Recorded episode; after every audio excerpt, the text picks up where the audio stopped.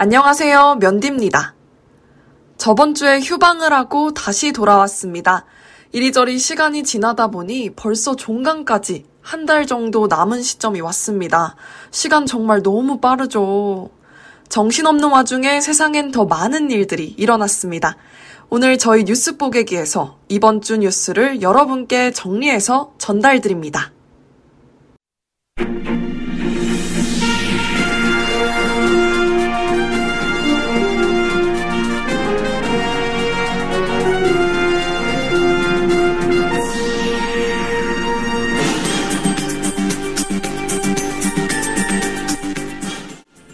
(2022년 5월) 넷째 주 IPEF 국민연금개혁, 증시폭락에 대한 네 번째 뉴스 시작합니다.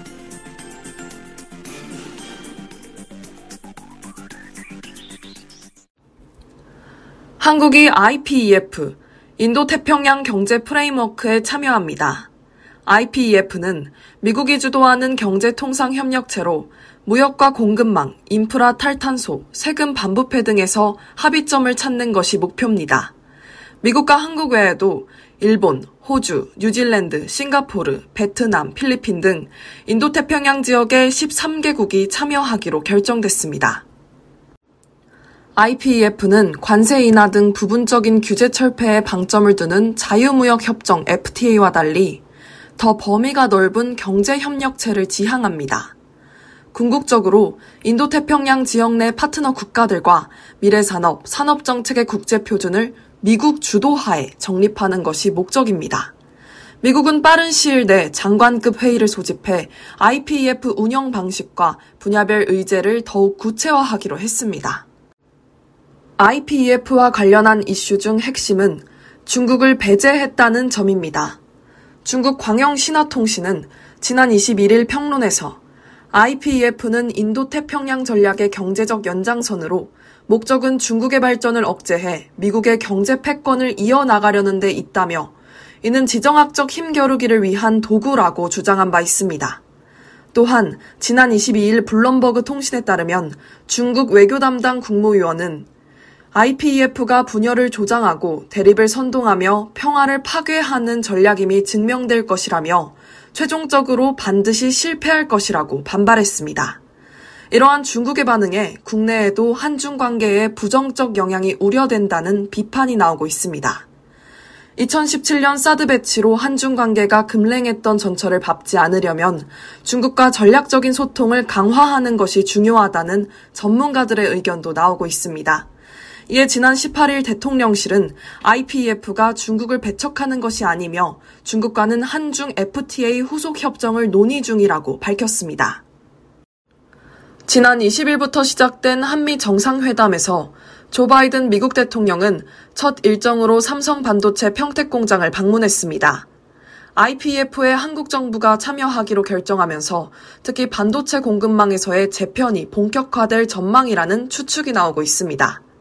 지난 23일 바이든 미국 대통령은 일본 도쿄에서 번영을 위한 IPEF 출범 행사를 주재하고 IPEF의 공식 출범을 알렸습니다. 윤석열 대통령은 이날 행사에 화상으로 참석했습니다. 새 정부 초기, 앞으로의 외교 관계를 어떤 방향으로 풀어갈지 윤곽이 잡히는 중요한 시기입니다. 새로운 변화와 함께 세계 경제에서 대한민국의 위치를 굳건히 잡아가길 바랍니다.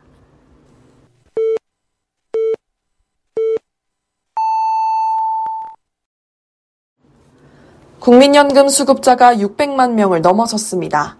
국민연금 제도가 도입된 1988년 이후 34년 만입니다. 연금 수급자는 2020년 4월 500만 명을 넘은 뒤 2년 1개월 만인 이번 달 600만 명을 돌파했습니다. 베이비붐 세대의 은퇴 영향으로 수급자 수는 빠르게 늘고 있고 급속한 고령화로 부양해야 할 노인이 늘어나며 연금 재정에 큰 부담이 다가오고 있습니다.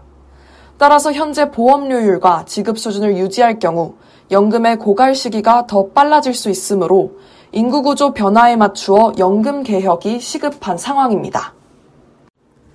이에 윤석열 대통령은 지난 16일 취임 이후 국회 첫 시정연설에서 연금, 노동, 교육을 3대 개혁 과제로 언급하며 지금 추진되지 않으면 우리 사회의 지속 가능성을 위협하게 된다며 더 이상 미룰 수 없는 과제가 됐다고 밝혔습니다. 특히 국민연금 제도의 지속 가능성을 강조하며 연금 개혁 시동을 걸겠다는 의지를 밝혔습니다. 이번 정부의 개혁 의지가 드러나자 보험료율이 어느 정도로 인상될지 관심이 높아지고 있습니다. 지난 12일 보건복지부에 따르면 새 정부는 110대 국정과제에서 더 내고 덜 받는 국민연금 개혁을 단행하겠다고 밝혔습니다. 연금 개혁은 여러 이해관계가 얽혀있는 만큼 자세한 사항은 아직 알려진 바 없으나 공적연금 개혁위원회를 통해 사회적 합의를 마련할 계획입니다. 연금 개혁이 이루어지면 국민이 내는 보험료 인상은 불가피하다는 결론이 나오는데요.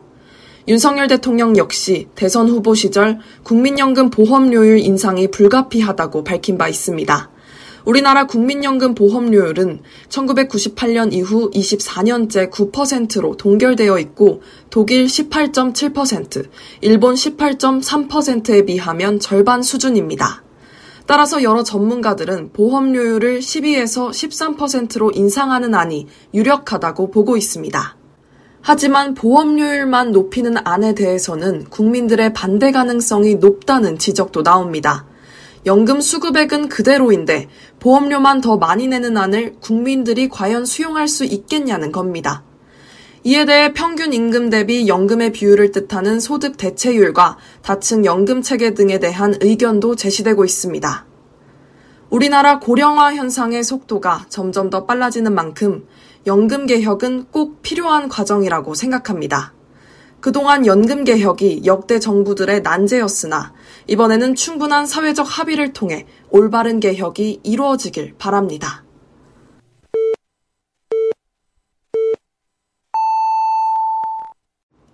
지난 18일, 인플레이션에 대한 우려가 확산되면서 미국 뉴욕 증시가 급락했습니다.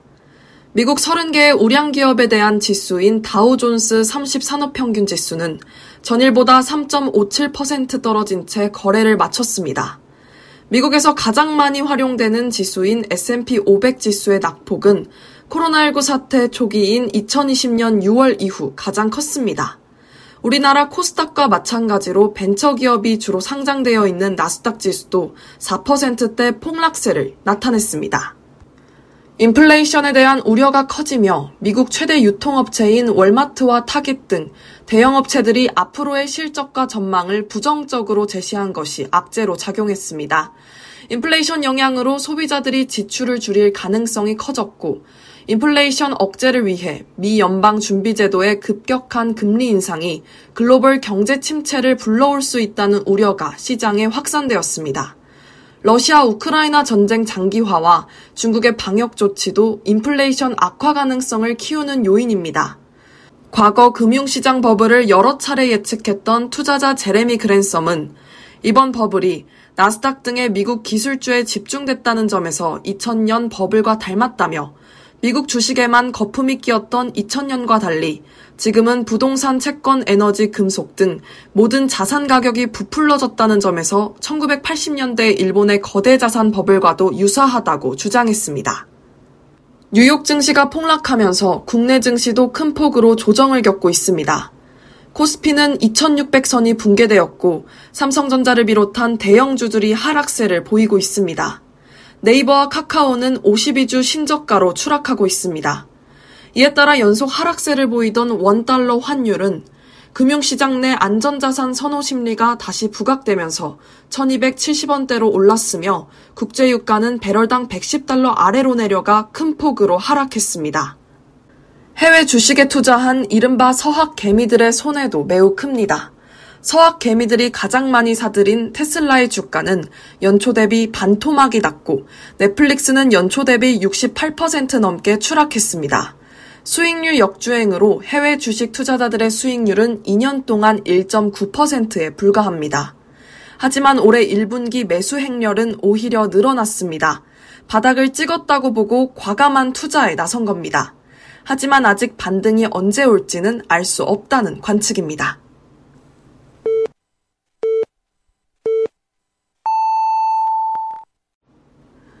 (2022년 5월) 넷째 주 뉴스 뽀개기를 마치겠습니다. 청취해주신 여러분 고맙습니다. I need a lover to keep me sane. Pull me from hell, bring me back again.